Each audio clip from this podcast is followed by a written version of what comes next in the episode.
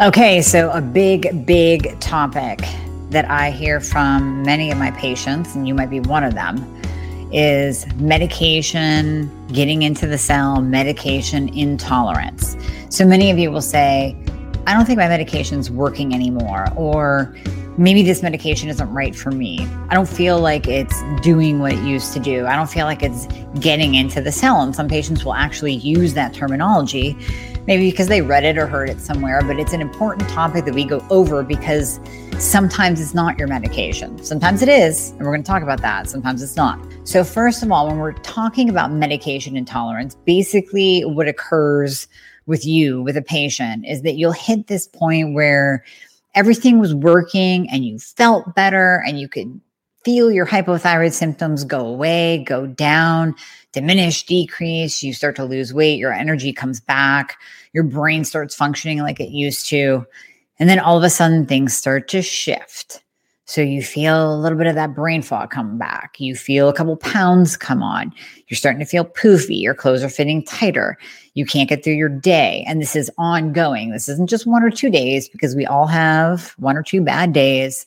This is every single day and it gets consistent. So you, your antenna comes up and you start to become aware that something just isn't right. Now, I am a big advocate in you knowing your body. I know that you know your body. You do know your body, by the way. And you can tune into those little signals that your body is giving you. No doubt, no question. So you do have to listen to that and be aware of it. But is it your actual medication that is not working? Have you become intolerant to your medication? So let's talk about what could contribute to all of this. First of all, I want you to think about stress. And we've talked about this in past episodes. We've talked about this one on one if you're my patient. Stress plays a huge role because stress will do many, many things to the body. It will cause inflammation. It will cause a rise in cortisol levels. But the big thing that you have to remember with stress, it doesn't have to be a big stressor. It doesn't have to be a death or a divorce or a loss of a job.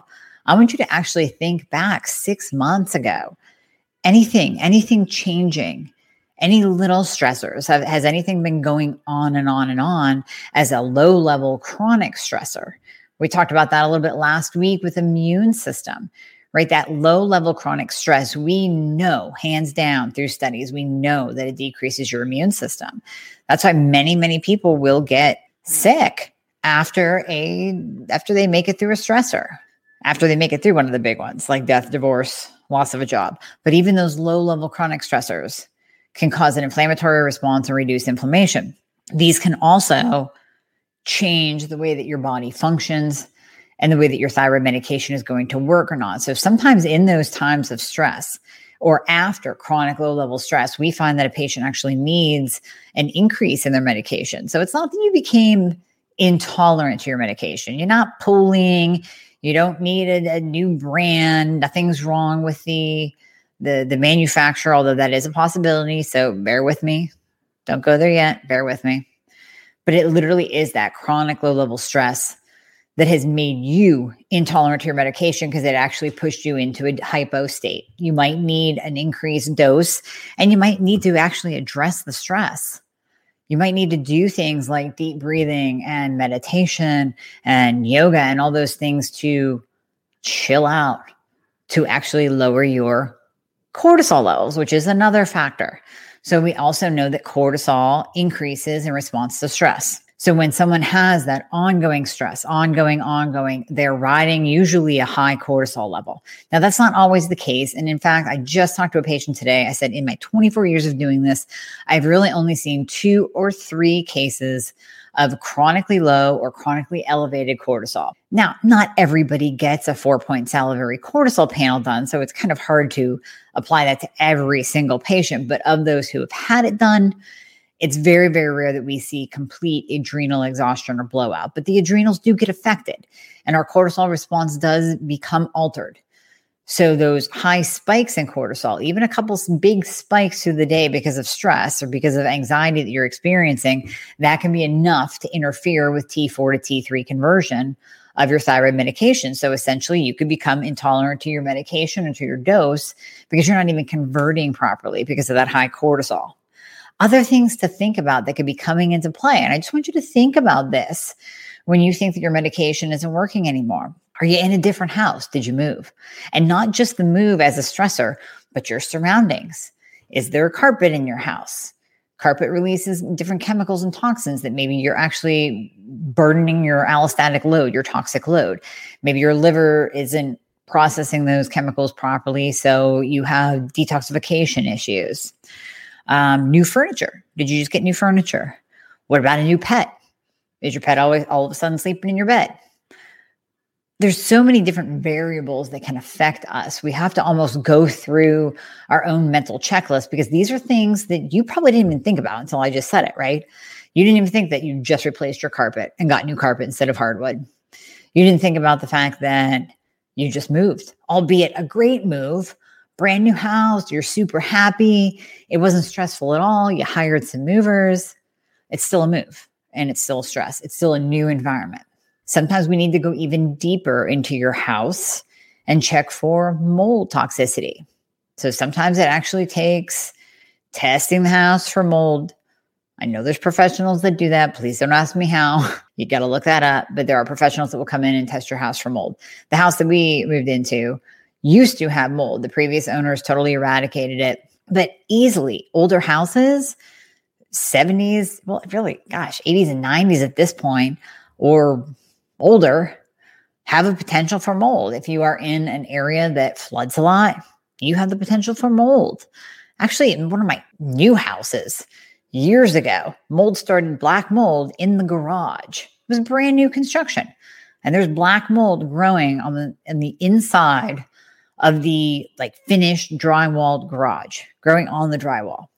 So sometimes that alone can interfere with your health. And mold toxicity is a total other podcast in and of itself. We'll talk about that later. So just remember that the stress alone can affect thyroid function, your cortisol response, T4 to T3 conversion, as well as the re- inflammatory response.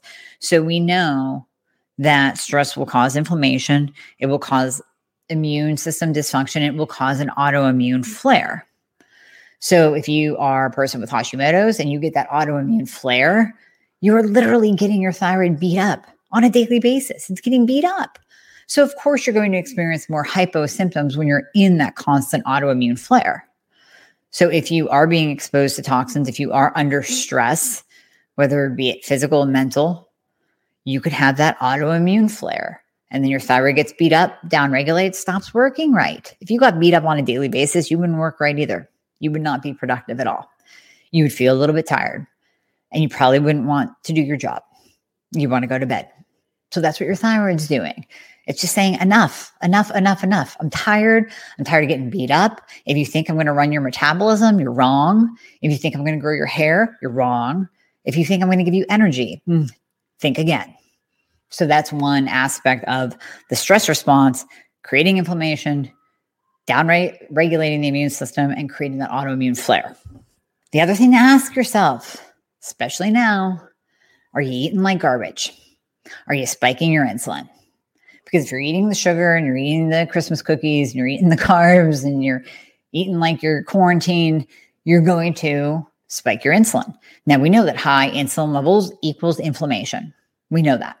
And we know that high insulin will not only grow a fat cell, but it will also cause a cell to literally become inflamed. And when we are inflamed, we can't take in what we need to take in.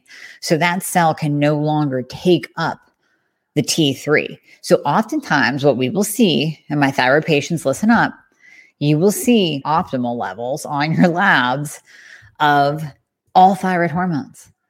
Your TSH could be below a two. Your free T4 could be above a 1.5. Your free T3 could be 3.5 or above. It could even be hanging out at like a five or a six. Just saw this with a patient today. Everything looked perfect.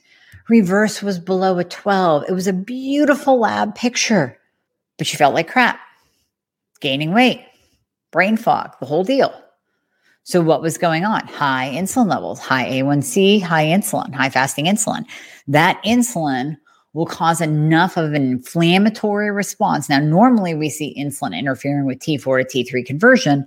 So we'll see high levels of reverse T3, the anti-thyroid hormone, the one that literally blocks the cell from picking up T3. But that wasn't the case. reverse T3 was low, and she still wasn't feeling the effects of having a really beautifully high free T3 level.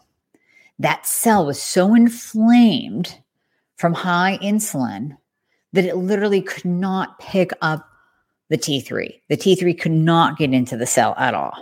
So, even with leaky gut, you have to think about leaky gut. That's also going to cause systemic, full body, full body inflammation. It can also set you up for an autoimmune flare, like we just talked about.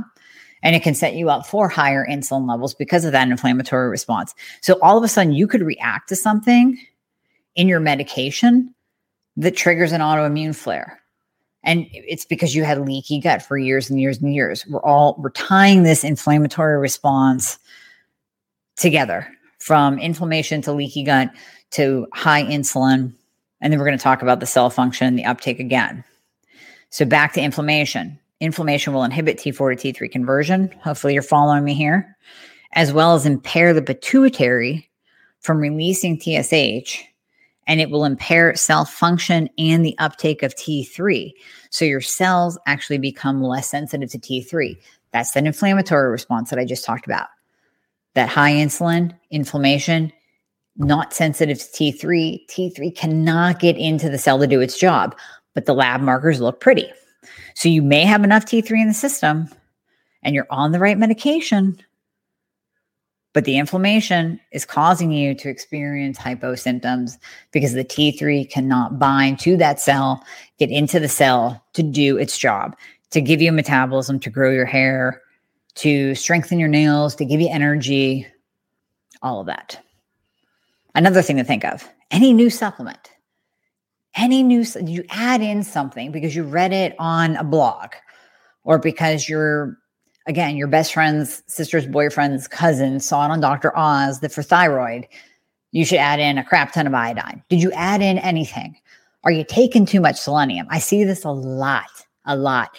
You do not want too high selenium levels. Do not pound yourself with selenium and brazil nuts every day because you read it somewhere that's good for your thyroid.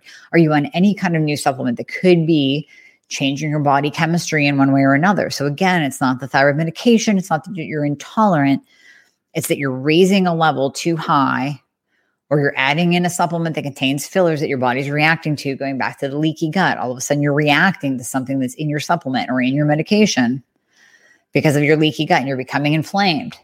And your body is just saying, no, we're not happy here.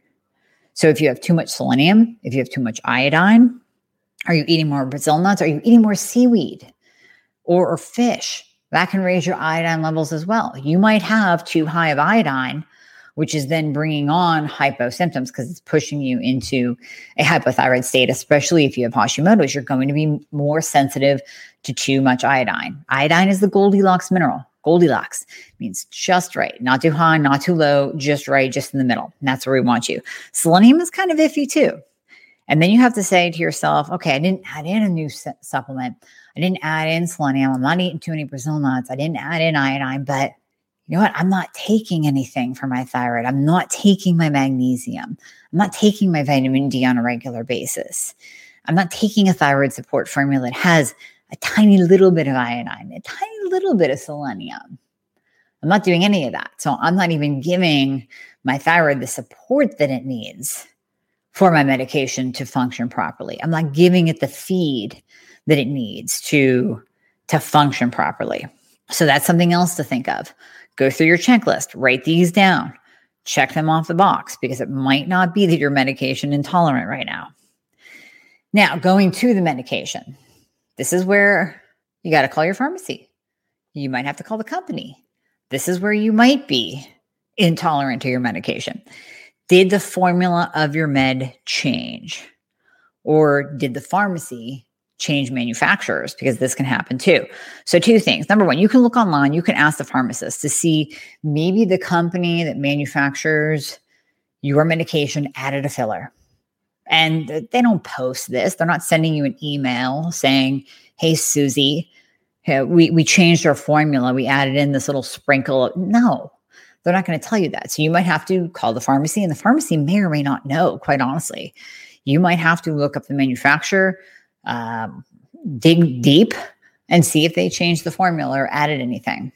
And then the second part of that is you might have to ask your pharmacy if they change manufacturers. This is especially true if you're on generic.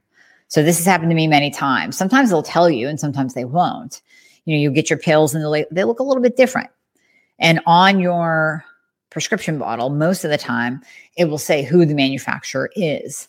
So maybe the manufacturer of your generic Synthroid or your Levo or your generic Lio, your T3 changed.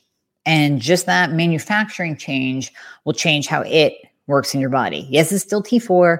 Yes, it's still T3, but the manufacturer could have different fillers or have something, do something different than in your body. It just doesn't work.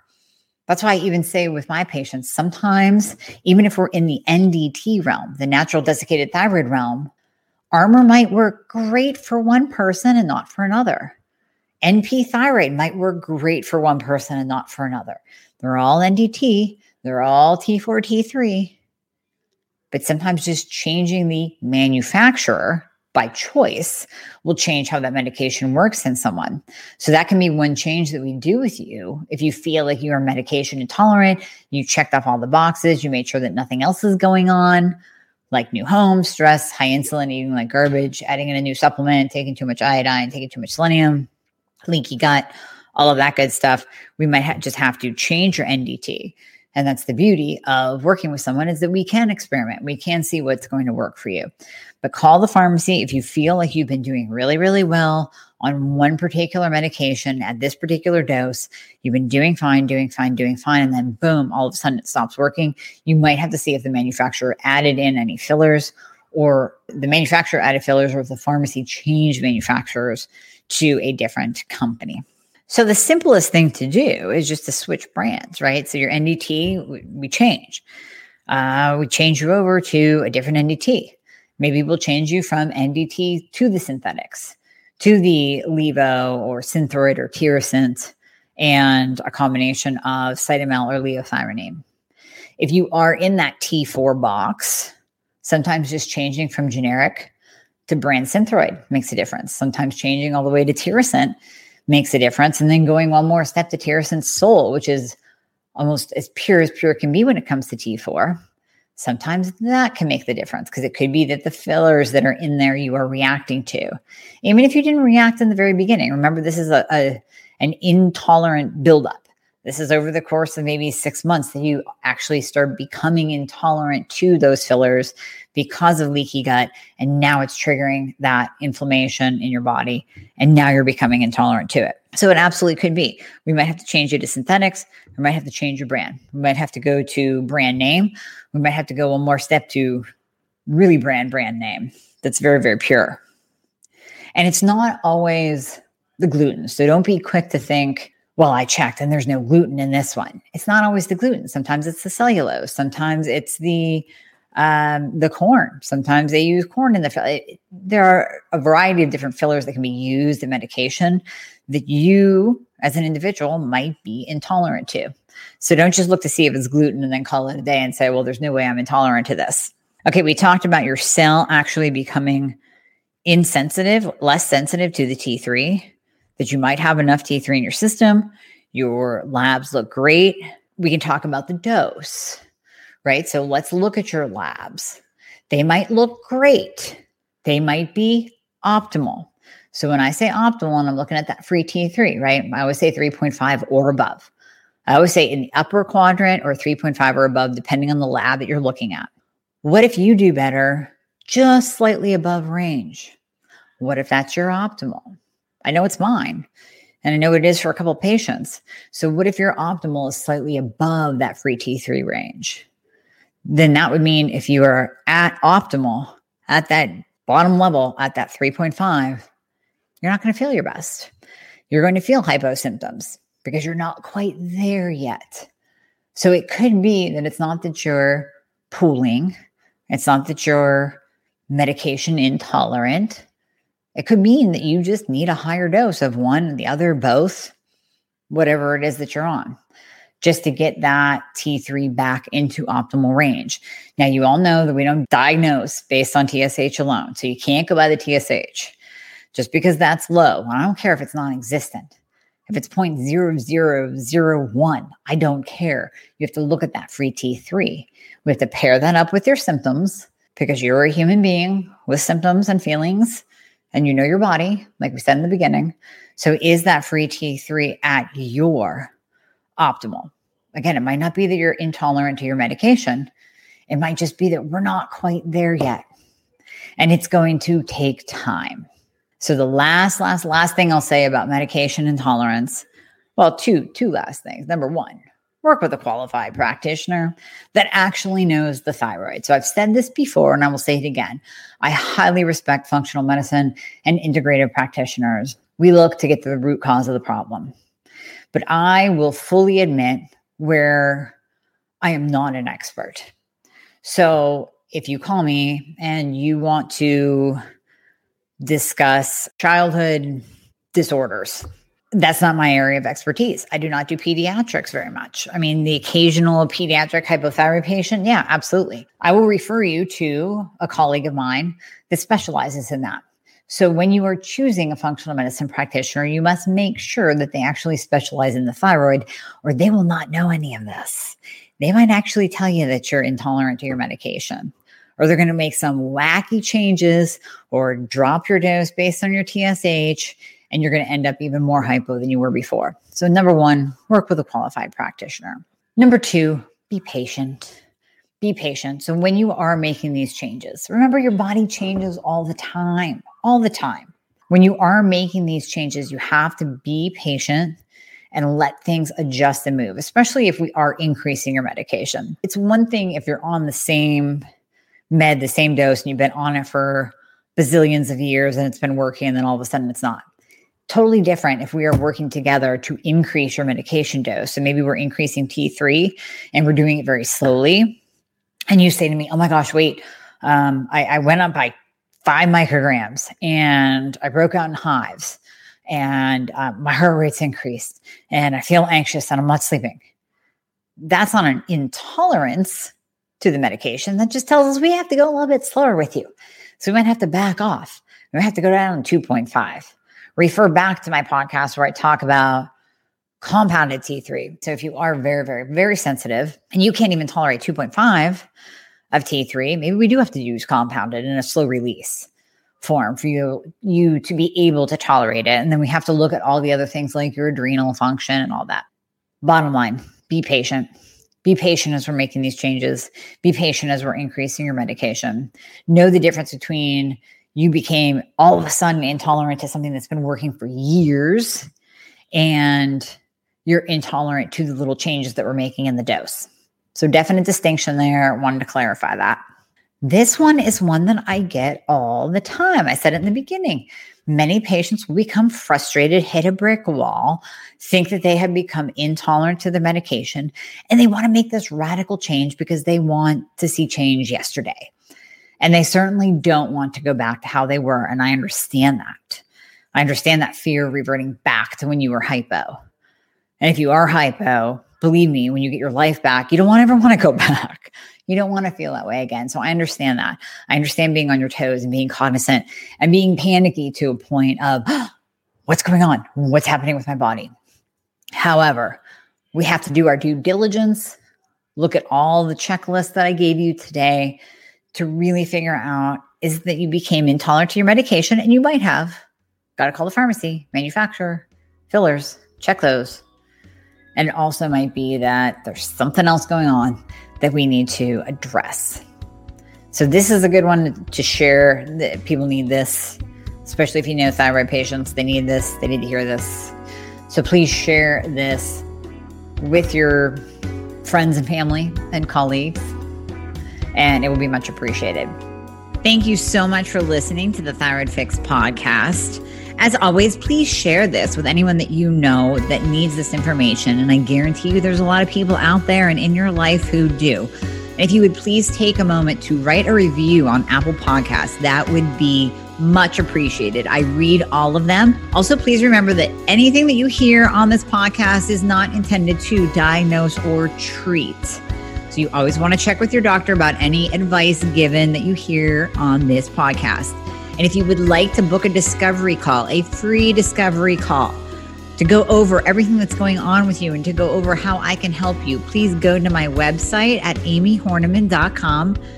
The link is always in the show notes. And click on book a call. Choose a time and a day that's right for you, and we will see how we can help you. Thanks for listening.